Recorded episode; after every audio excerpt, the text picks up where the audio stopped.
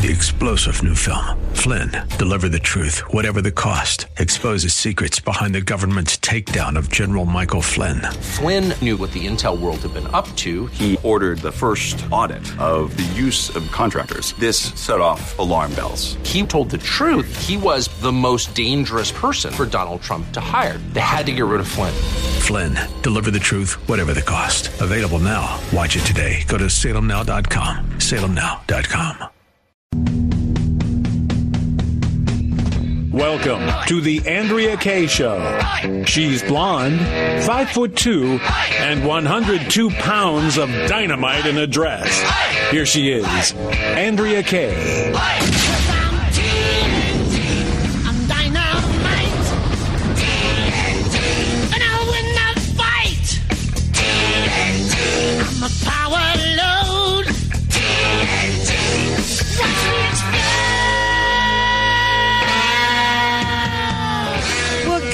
And welcome to tonight's Andrea Kaye Show. Oh my gosh, I opened the show with a yawn.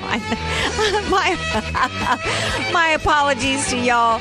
Oh my! Yeah, it's been a it's been one of those weeks, child. It has been absolutely crazy.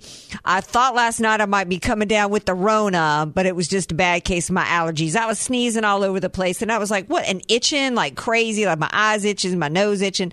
Then I realized, you know what? It's been a few days since I took my allergy medicines. Gee, maybe that's why I'm sneezing. So anyway, um, apologize for the yawn, but I didn't sleep very well. I I was behind the curve.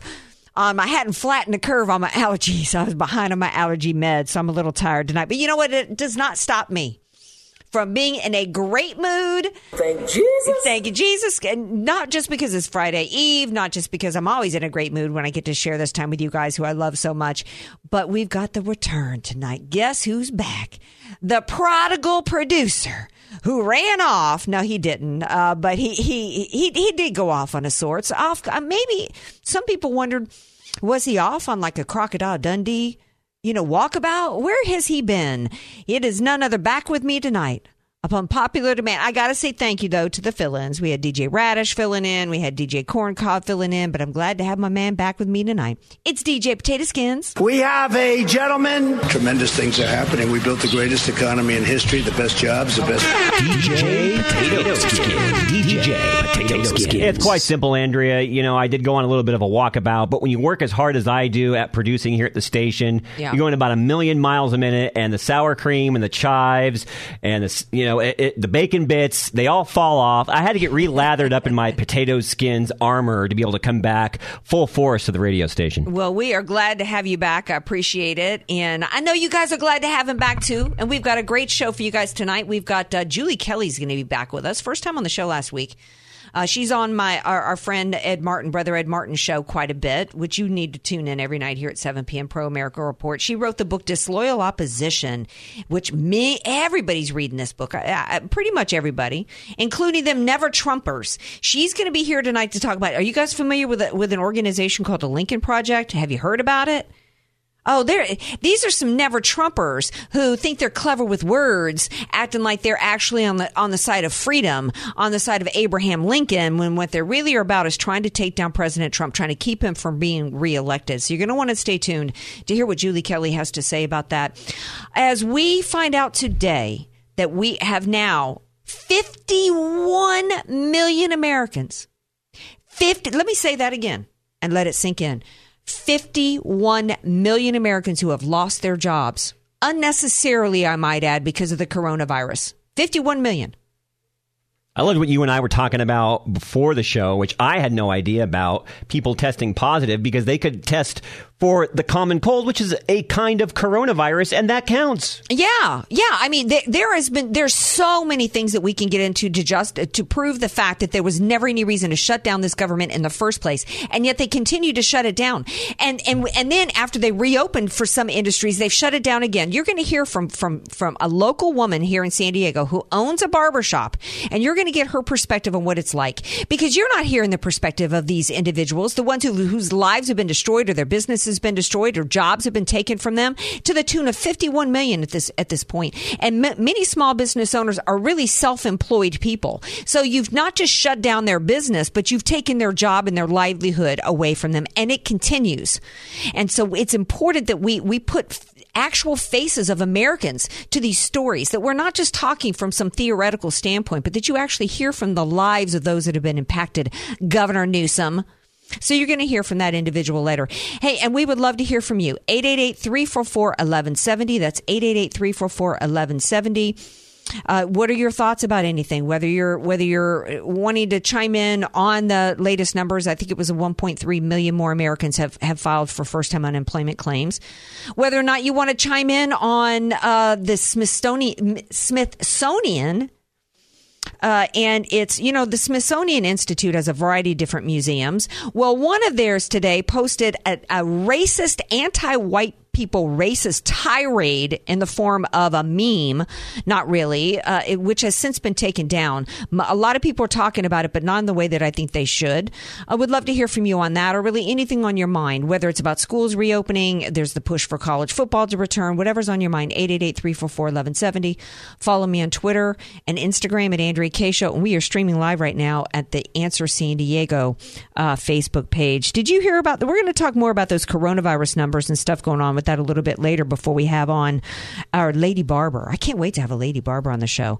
But did you hear? You, I know your first day back, super busy. But did you hear about this Smithsonian? No, uh, I, when you mentioned it in, in brief, I got super curious because I love a lot of the stuff that comes out of the Smithsonian. What's going on? Well, first of all, I got to tell you, as as a, before I go into this, you got to know that I am a lover of the Smithsonian Institution. I think the first time I went there, I was think I was seven years old, and just I've never been there. with It looks amazing. it is, but the, what a lot of people don't realize is there's actually many different museums and different different um, areas that are part of the Smithsonian. So you kind of got to get familiar with, you know, where it, you can't see it all in one day. It's kind of like the Louvre. One area that I have never gone and never intend to go is the African American History Museum. And today uh, confirmed why I will never set a toe in that. I'll go back to the Smithsonian and look at how pantyhose were made, or maybe the first copy machine, or or maybe maybe they've got. Um, uh, you know, uh, maybe maybe they're going to have an exhibit with Liberace's, uh, you know, um, his costumes before I'll go to the National Museum of African History. Um, but potato skins today they did a report called whiteness. Whiteness, uh, uh, uh, their definition of whiteness, and this was on the webpage associated with the National Museum of African American History. And I would really like to know why African American history, what that has to do with whiteness.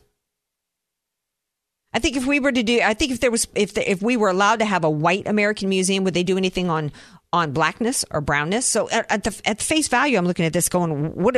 Why would an African American history? Although I guess there's white people in Africa. But African, you know, history, I wouldn't think would be about whiteness. Um, but they go on to to define whiteness, and this is this is under the guise of education materials, and to explain systemic racism and there's a chart that was associated with it and it's and it's under the title of aspects and assumptions of white culture in the united states. Keyword assumptions I, I, as you go through the list, and, and a lot of people have been talking about it today, most people are zeroing in on the line where is underneath nuclear family that husband is breadwinner and head of household, wife is homemaker and subordinate to husband. Um, at this point, you know, I'm thinking, well, wait a minute. Um, you know, white people aren't the only people that have the nuclear family. And when it comes to wife being a homemaker and subordinate to husband, maybe they don't realize that that's kind of more of an aspect of Islam than it is an aspect of, of American tradition whiteness, by the way. But let's start at number one. These here here's how they define whiteness. Be number one. Win at all cost. Winner loser dichotomy. Okay, let's go. Let's go to B number one. How is that an example of whiteness in American history? Because when I grew up loving the Olympics and the American, you know, United States of America competing, some of the greatest competitors we've had that won the gold medal were people of color. So how is uh, because this the reason why they're they're giving these definitions of whiteness is because it's really about how awful America is. Well, America has never been an all white country. We've always had people of color here. And so the American culture of being number one, as it's been displayed in terms of competition, when you think about the Olympics, You know, have we not had people of color being proud to get that gold medal? Have we not had people of color use that gold medal to get themselves some sponsorship and a lot of dollars and a lot of careers? A lot of the times. Yeah, let's talk about. But let's go. Let's go on. Um, here's another. Um, but by the way, if if my whiteness includes the need to be number one and being a competitor, you know what? Guilty. And you know what? I ain't going to hang my head in shame over that. Um, another is must always do something about a situation. Gee, how awful. I guess. I guess the the preferred thing is that you see something bad happen and, and you're supposed to do nothing. Okay.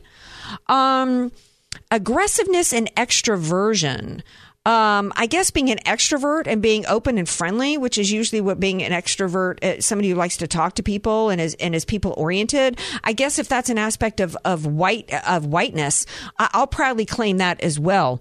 Um, Protestant work ethic. Hard work is the key to success. Okay, again, guilty. I guess what they're saying here is that the preferred um, approach to life is to not work, to be lazy, to do nothing in the face of a situation that requires a response, uh, to not care about where you fit in and whether or not you do a good job because the, the idea, the underlying foundation of being a competitor and being number one is that you actually want to perform well.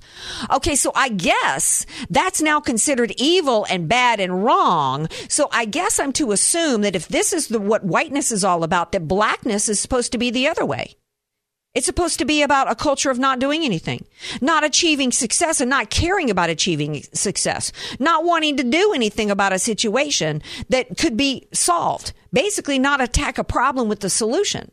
Is that what you're telling me about blackness? And let me tell you, the response from the Republicans and conservatives to this attack on white people that gets so nasty as the fact to say that whiteness involves wanting to just, and, and this one I, I found particularly uh, you know, insulting. That we white people get a load of this potato skins before I take a break. We white people, all we all we are about is steak and potatoes, and we got to make it make it bland. Now, you don't. I'm going to take offense to that as somebody who loves your taters. I'm an Irishman. I love steak and potatoes, and you know what? That you know how much that offends me. Zero. Yeah, well, you know what? I find it offensive because I, you know, it, it, once I once I was weaned off the breast, there has never been a meal I consumed that didn't start with a saute of onions and peppers. Okay, talking my language. Yeah, so I it, to say that we white people don't like our food seasoned, this must be written by some Yankee who never went south of of the Mason Dixon line to eat some Southern soul food. Okay, we white people, particularly those of us in Louisiana, like our seasoning. But let me tell you, to think that it is appropriate to to discuss in any context anybody of color with their food is absolutely outrageous because you are not allowed in this country to ever say in any context, way, shape, or form within a 10 mile radius or within 10 years of a conversation about black people, any mention of fried chicken or watermelon. So to think that it's okay to say anything like this about white people is absolutely outrageous. And to the Republicans and conservatives coming back on this today and responding and thinking that they're clever by saying the problem here is that it is it is a backhanded slap and attack on black people is not the way to respond.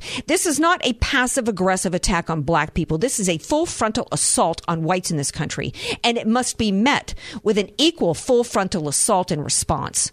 Shame on anybody who was associated in any way, shape, or form with publicizing this on the on the United States Smithsonian Institution webpage. There should be an investigation about who did it, and they should be fired for being a racist pig. There, I said it. We're going to take a break. We come back. We're going to bring in Julie Kelly, and she's going to talk about the Never Trumpers and how they're trying to once again stop President Trump. Will they succeed this time? Because they didn't in 2016. Stay tuned. Be sure to follow Andrea Kaye on Twitter at Andrea Kaye Show. And follow her on Facebook and like her fan page at Andrea Kaye. Spelled K A Y E. You're listening to The Andrea Kaye Show on The Answer San Diego.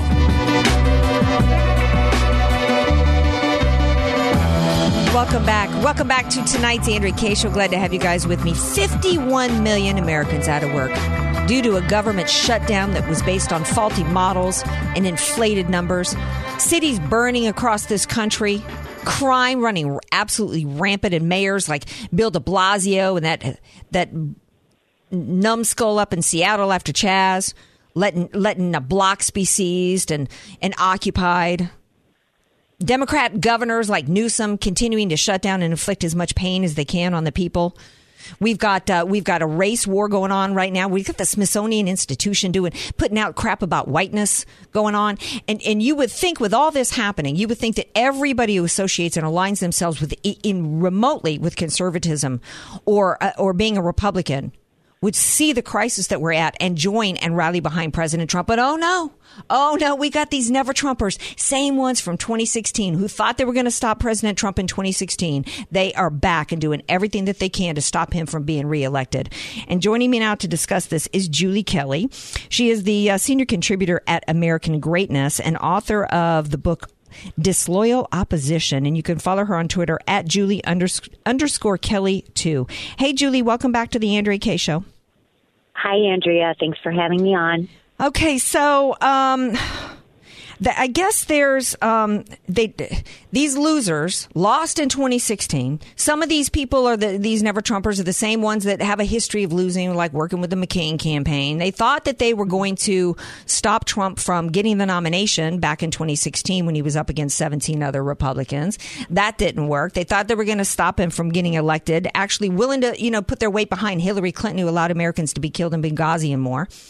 Um, so even with that history of losing, they're back and they are determined to stop President Trump from being reelected. And on top of it, um, they've got a whole lot of money behind them f- involving the Democrats. Is this now, who are these people in these groups? And is, is, is this now something that we should be concerned about? Well, I talk about in my book how a lot of these Never Trump projects are funded by um, a left wing billionaire, the founder of eBay, Pierre Omidyar. So he has a very well funded foundation that pours millions of dollars into these Never Trump projects. A lot of them are fronted by Bill Kristol, who is basically the de facto leader of Never Trump. Um, but now you're seeing this week the Lincoln Project, which is the latest manifestation of Never Trump's ongoing temper tantrum. That also is being exposed as heavily funded by Democrats, uh, Clinton donors, people who are tied to the Democratic Party. So a lot of the funding mechanisms for these never Trump so called conservatives and Republicans are not conservatives or Republicans, they're Democrats. Okay, so these Democrats, because everybody's been talking about the Lincoln Project, and you know, and, and, what what I will say about these Never Trumpers is they're clever because they're they're following, they're just like Democrats or they are Democrats, um, because they're really good with the wordsmithing. I mean, they name themselves after Abraham Lincoln, when the reality is is they're uh, they're just as as far left apparently as the Democrats, and they're running ads everywhere. And it's in, in and one of the reasons why I wanted to do this segment was because I wanted people to understand you got to know who the enemy is. And I said when President Trump won in 2016 that he went to Washington D.C. facing two opposition parties and we didn't really know how deep it was in the Republican. We knew about Bill Kristol at the time, but um, you know, it, it the the opposition is very deep, and it's even worse now for him in terms of the Never Trumpers than it was in 2016. And I'm wondering what the impact might be. They got all this money behind them uh, from the Lincoln Project and this other one. They're running ads everywhere. Um, the exposure about them is great. You're doing articles about it, making people aware of it. But is it is it a situation to where they're going to be running these ads and it might have some effect? I don't know. I mean, their goal is, according to the Lincoln Project, and then there's another new nonprofit, Republican Voters Against Biden, which, uh, I'm sorry, Republican Voters Against Trump, which are running these, you know, sketchy testimonials by people who allegedly are Republicans or voted for Trump in 2016 but aren't going to vote for him in 2020, which I haven't found one Trump voter who's said that, but okay. so they're trying to, they're going to air these ads in swing states and attempt to flip or scare off the vaunted white suburban mom from uh, voting for Donald Trump. Will it work? I don't know. It really never has worked. It certainly didn't work in 2016. Uh, 2018, you'd be hard pressed to credit Never Trumpers for uh, Democrats taking the House back, even though they supported Democrats. So I don't know, Andrea. I think in some way a lot of this backfires, right? Because it reminds Trump supporters and voters what we traded in when we elected Donald Trump. We don't want these people back in power. When Donald Trump was elected, and especially in the primary, it was a repudiation of the establishment Republicans, including Bill Kristol and the people who run this party. We don't want them back in power. So, in some ways, I think it might, uh, you know, fuel up the base a little bit. I hope so. Well, there, uh, the interesting thing is, is to me anyway, is that th- th- this is so typical of these squishy uh, or establishment Republicans who think that kowtowing to the left is going to win them praise. Uh, you look at Rick Wilson, who's behind this Lincoln Project, and he went on CNN, I think it was CNN, to do this uh, segment that involves these cartoon characters, thinking that they were just going to love up on him, and instead they completely skewered him. Now, if you guys don't remember who Rick Wilson is, who's behind this Lincoln Project. He's the one that, that had Don Lemon giggling so much when he called uh, Trump supporters what what uh, ignorant or stupid or illiterate, you know, scumbags. Like toothless rubes. To- He- he toothless says rubes. of hateful things. Yeah. Right, right. So, um, you know, um, so he goes on there thinking, uh, and this is this should be the lesson for not just these never Trumpers, but for the Republicans themselves and the Lindsey Grahams and those currently in office. They are never going to. It doesn't matter how much, particularly when when we're looking at this Black Lives Matter movement that we've got going on, the bullying going on.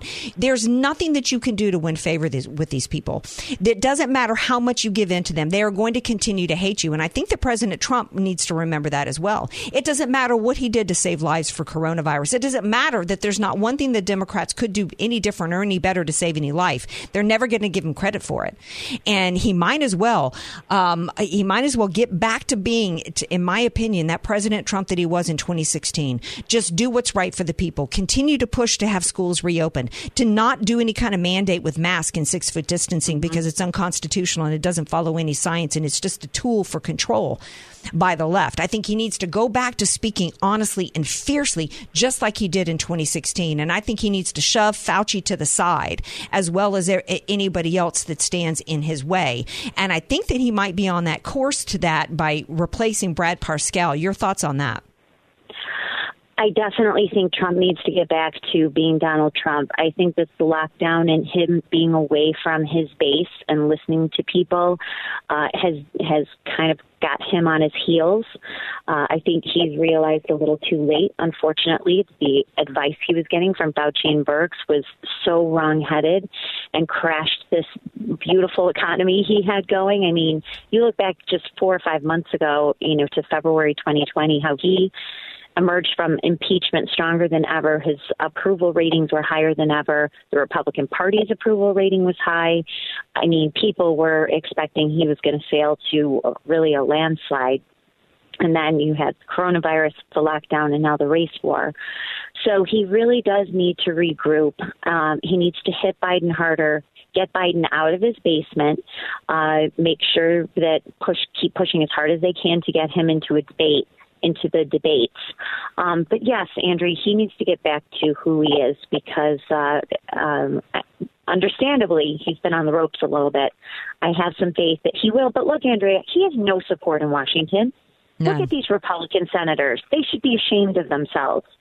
Uh, it's unfortunate we can't go back six months and primary all of these people because Donald Trump is fighting all of this alone. He has no support from these uh, shameful Senate Republicans who haven't had his back on anything from collusion to the Mueller probe, barely impeachment um, to to now. And so, um, you know, that's why he needs to get out and talk talk to his supporters. Absolutely. And he needs to also continue to beat the drum. Devin Nunes uh, about accountability. One of the things that he ran on in 2016 was draining the swamp, as well as equal justice under the law. The pivotal moment for him in the debates was when he said to Hillary Clinton, if I were president, you would be in jail. He needs to, it, he needs to be putting the pressure on his Senate Republicans, putting the pressure on his Department of Justice to hold finally people accountable. There's no excuse for why Jim Comey was not prosecuted. There's no excuse for why we don't have the Durham or, or Andrew McCabe prosecuted. There's no excuse why we don't have the Durham report already out now. Uh, Devin Nunes is right to be concerned that it might be buried. Although I had John Solomon on last night who said that he is seeing indications that there's uh, there will be criminal charges coming along uh, around uh, Labor Day weekend. That must happen because um, I think that if there's one thing that could suppress the vote, it would be from his base. It would be them feeling that you know, as much as they love President Trump, that he is just one man who stands stands alone and that it's kind of hopeless and that he can't do it all. Final thoughts, Julie Kelly. I completely agree. I think if no one is held accountable for Russiagate, that will definitely suppress the base. Uh, I think people will feel hopeless, and I think understandably so. Um, and so I think Durham. It, you know, needs to step it up. We need to see some charges. We know the crimes were committed. I don't know what he's waiting for. Um, and now we have Robert Mueller out, which is pretend, you know, op-ed that he pretended that, he, that someone else wrote under his name. So the, the blows just keep coming from this crowd, but there's not any accountability. And I think it's an outrage it's a miscarriage of justice, not just for Donald Trump, but for the entire country. And I agree. I think if nothing comes out of the Durham investigation, nothing comes out of Senate Judiciary, which it's happening now, um, I think that has will impact voter turnout more than anything in November. Well, I agree with you, and I thank you for being here. And I already know listeners have been buying your book, Disloyal Opposition, Thank and you. are welcome. And everybody needs to read it. You got to understand who the enemy is, and uh, be, be aware and educate yourself. Julie, thank you for being here. Oh, thanks for having me again, Andrea. Thanks so much. All right, now stay tuned. We got more to come. I know I got some callers waiting patiently on hold. Y'all stay stay with me, we will be right back. Want more Andrea Kaye? Follow her on Twitter at Andrea Kaye Show. And like her Facebook fan page at Andrea Kaye. Spelled K A Y E. You're listening to somebody who tells it like it is. Andrea Kaye on The Answer San Diego. Welcome back to tonight's Andrea Kaye show. Glad to have you guys with me and glad to have these callers that have been waiting patiently on the line. We're going to go first to Sylvana. Hopefully I pronounced that right. That's or Silvana. That's a cool name. And It's uh, Silvana. sh- it's Silvana. I, have you called in before, Silvana? Um, because I think I'm not sure. I'm. I no, could- I, I can't remember if I have or not. I've wanted to. Oh no, I, I would. You're a darling. Oh well, thank you. I would recognize that lovely accent. Thank you for waiting patiently. Now you're an Uber driver, and uh, you wanted to you've you wanted to chat about the COVID false information. Oh, Lord. Um, that and even the um, to give people encouragement about um, millennials um, not being so swayed by the, the fake information and the BLM group. Um, I, I have a million things I could talk to you about, but I'll be succinct and I'll, I'll I'll just try and give you some anecdotes. I'm actually a hairstylist by trade, but obviously I'm not doing that. Um, so I've upped the ante on Uber driving, and I've been Uber driving for about two or three, four years now. And first and foremost, there's been a shift in the support for Donald Trump because when I first, right in the very beginning, I have a very unscientific collection of data, but I talk to everybody I, I, I pick up. And uh, in the beginning, it was about 65 for Trump to about 35, uh, 40 against him. And um, the the people who went to the obviously the liberal left colleges uh, and the young people were the ones who would literally throw their arms up in the air um, and say, "Stop the car! I want to get out," which I would oblige them to. I said, I'm, "I'm more than happy to pull on the freeway." Um, the uptick on that though has been that uh, there really has been it's been encouraging to me because I, I also go to church in a black community um, and but a lot of the black community that I do pick up the young folk between the ages of like 17 18 to to mid 30s you would be surprised how many do not buy into the nonsense to start with um, and they do not support what's going on they don't feel they're being represented and they seem to have a very level head of understanding what's going on and even if they don't necessarily 100% like Trump, they don't like the alternative. But there's been a, a much greater increase of support that I've noticed, not only amongst the black community, but also the Latino and Spanish community, because they're fearful of what's going on.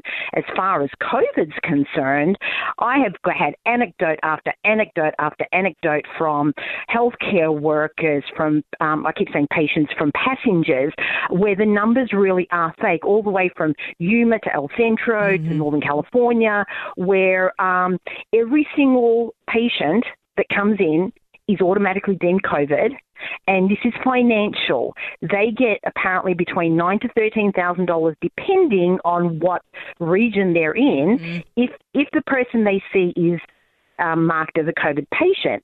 More importantly, if they're put on a ventilator, whether they need to or not, or if the patient dies, regardless of whether it was a car accident, a fentanyl overdose, and I actually had an EMT who picked up two people in one day who were fentanyl overdoses. Previous um, folks that he had assisted before. Unfortunately, this time they didn't make it.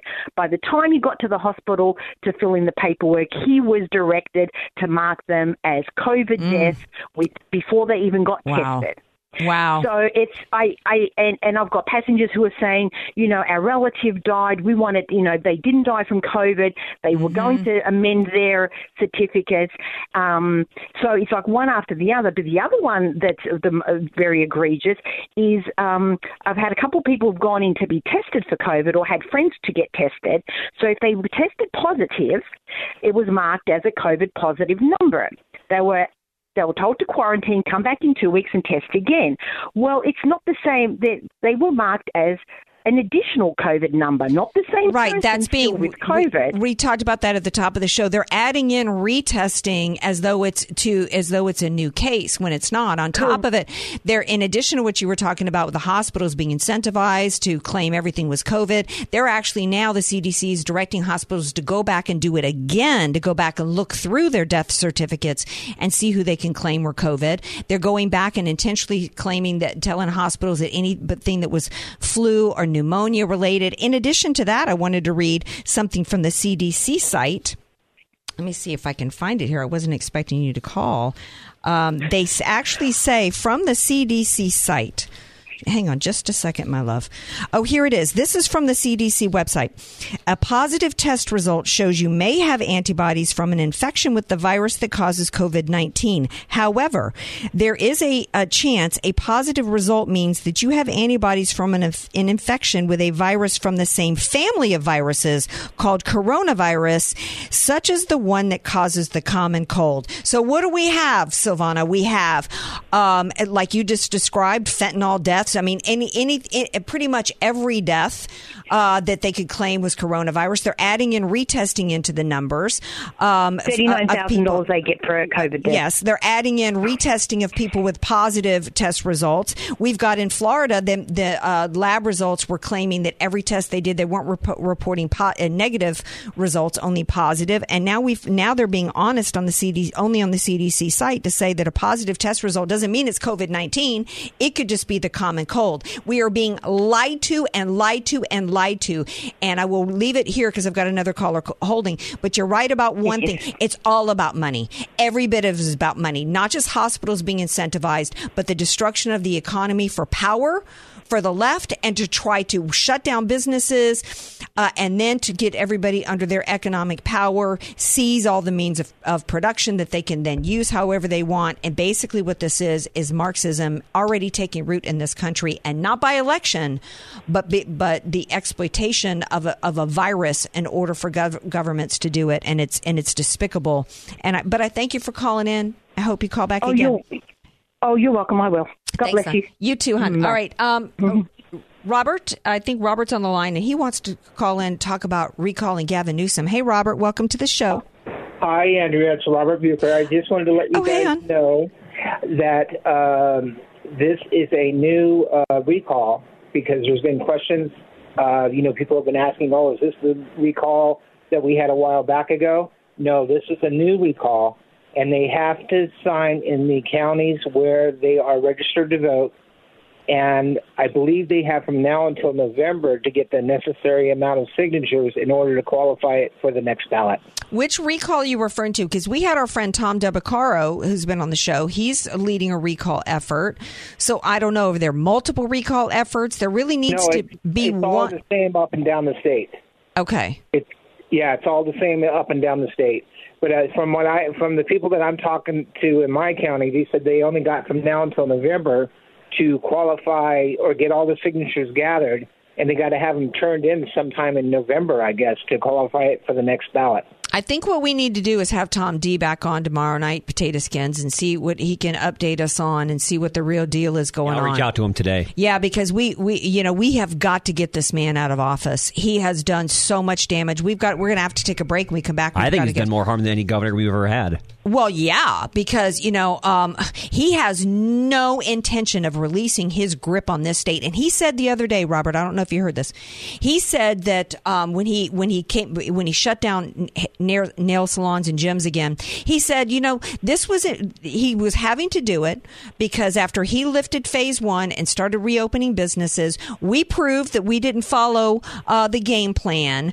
That he thought that he had conditioned us to do right in terms of wearing masks and social distancing, and because we didn't uh, we didn't behave like good little soldiers for the state, that he was going to shut us down. And he viewed it as this. Here's here's how he described it. He said the state is like uh, like a light switch that's a, that's got a dimmer, and that he gets to adjust it up and down whenever he feels that he needs to. He is never oh. he is never going to stop doing that. He is going to continue to control the state until it is absolutely ruined and broken. destroyed.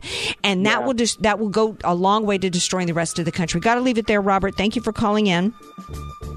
When we come back, you will hear from a local business owner, a barber here in San Diego, and, and hear from what it actually is like to have your business being treated this way, being destroyed by Gavin Newsom. Stay tuned. Be sure to follow Andrea Kaye on Twitter At Andrea K Show. and follow her on Facebook and like her fan page at Andrea Kaye. Spelled K A Y E. AK, Dynamite and Address, or just Andrea Kaye. Whatever you call her, she's on The Answer San Diego. Welcome back to tonight's Andrea Kaye show. Glad to have you guys here with me. Uh, listen, I've talked about it before. I've been getting some emails from you guys about uh, me talking about balance in nature and about, uh, first of all, uh, one of the lessons we should have learned about everything related to this coronavirus is that the numbers, however they inflate them, it all boils down to this.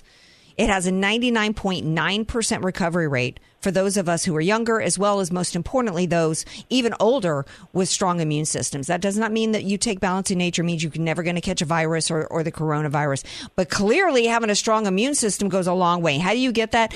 You, you make sure you exercise, you sleep right, you eat right. And the way I supplement my eating is with balance in nature. I get 10 servings of 31 fruits and vegetables a day. And let me tell you, I have not had one cold or one sinus infection in six months. And I've gotten emails and heard from you guys who know me well and know what a miracle that is. There's only one explanation, and it's balance in nature. So uh, I highly recommend that you do the same thing. Take care of your immune system. Go to balanceinnature.com. Use the discount code HEALTH. And right now it's free shipping and 35% off. And yeah, I've gotten emails from you guys that it is more expensive than what you could maybe get, you know, on the counter at Ralph's. But you know what? I tried all that stuff and nothing helped me with, with my immune system like balance in nature. Okay. Um, so, uh, I started to say I'm pleased to have my next guest here, but I really wish that I had this gal on the show to talk about the the joys of entrepreneurship and having a dream and bringing that business to life, all of which I love so much and what the American dream is all about, right in this country. Unfortunately, I'm having to bring this small business owner here in San Diego on to talk about how her business has been, uh, you know, uh, impacted um, by the Democrat governor and, and officials with due to the coronavirus. And it's Lizzie Broughton, and she's not just a, a, a hair salon owner; she's actually a lady barber, which I think is so cool. Hi, Lizzie Broughton. Welcome to the Andrea Kaye Show. Hey, how's it going? well, it's going good, and I, I thank you so much for being here. I've heard, first of all, that you know you know a way around a man's head and a man's head of hair, girl. Yeah, yeah, we've been doing it for a while. I think we're in December. It'll be eight years that we've been open. So we've had lots of wonderful clients come in, and uh, definitely uh, when we started the year, didn't expect that it was going to uh, look like this. But we are we are pivoting the best that we can right now. And how are you doing that? Because I know from other hair salon owners that I mean it was bad enough to be shut down. It feels arbitrary because I don't know why you can't, you know, go in and get your hair done when I can go in and be a foot away from if not closer to a cashier who's taking my money at Ralph's, but I can't go in and mm-hmm. get my hair done. Um, uh, s- you know, so it's it's incredibly arbitrary that it was that, that this was an industry that was shut down in the first place. Then, just uh, minutes practically after it was it w- was reopened, they got shut down again. I mean, what what is happening now? Because my understanding is, first of all, I want to know what that how that impacts what what it does to the to the business owner. But also, are you going to get some relief with this movement to move salons outside? So, to answer the first question, so as far as like how we're how we're navigating it, the first time around it was foreign to all of us, um, and I think that we were reacting to something that no one has really experienced in the last century. So I think just on a human aspect, I've been trying to keep this as human as possible. um, and I, I think it is easy to, to see things in a lens of um, our individual beliefs, but I'm going to give you a little story. I, I had taken my son out to Idyllwild on Sunday randomly. We found like a really cool little space. I just dropped my husband off to go to work for the week. He's up in San Jose. Um, and I had this feeling, I was like, I just need to go and take a few days. Um, and this is before they had shut the salons down again. And so we were relaxing up there, and the next day we wake up, we had just gone to the lake, um, and it was like a really special day. And then I had gotten a picture from one of our clients, actually, um, a close friend of mine, and and I was in shock um, to see that the salons were closing again. Um, and I think the thing that has been the most difficult for me is as I was driving home because we had cut the, sh- the trip short by two days. I tried to find any news outlet that would lend support to small business owners um, and just give some guidance. Like for about, I'd say like 10, 12 hours, no one really knew the answer. If it was that we were supposed to close immediately, if there was a date. Um, so I think the communication in for small businesses has been really challenging. and um, so we've had to make a lot of assumptions, I think, on our own. And then as as far as as it impact, so I think for me, um, and and fellow small business owners and salon owners, it's it's just been tough because it it kind of feels like everyone's a bit on their own island, um, and we're all kind of shifting and navigating as best as we can. So at, we actually did receive the PPP loan on the first round, which was extremely helpful. Um, we actually let our staff come back about a month before they officially reopened us on June 2nd. Um, and it was magical. We actually got to spend a few weeks together really working on the business, and then it all got in there in June.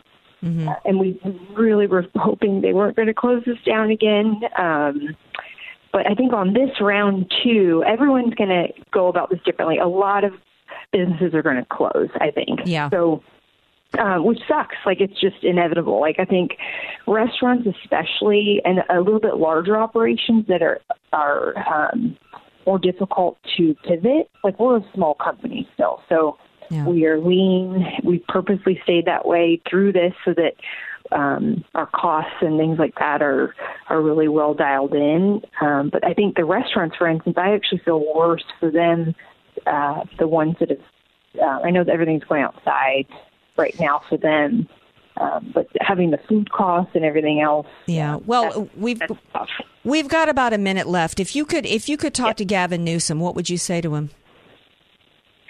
Um, as far as our industry goes, I think that trust that we have, you know, 1,600 hours of experience in recognizing viruses, and um, I, I, I think give us give us a chance to at least cut outside uh, to allow hopefully more businesses to stay open through this pandemic. I think more I would speak to the board of cosmetology and say, um, you know, you guys trusted us with our license, so trust the restaurant industry yeah. pivoted, so trust us. Like, let's pivot a little bit more and let's go cut some hair outside. Well, Lizzie, yeah, well, Lizzie Broughton I, from uh, Tailored Hair, I thank you so much for being here Yeah. tonight and sharing your story. Thanks and for it is a human story. It absolutely is human, and this is this is hurting so many Americans. These shutdowns. We love you all. We'll be back. Thank you, Lizzie. All right, we'll be back.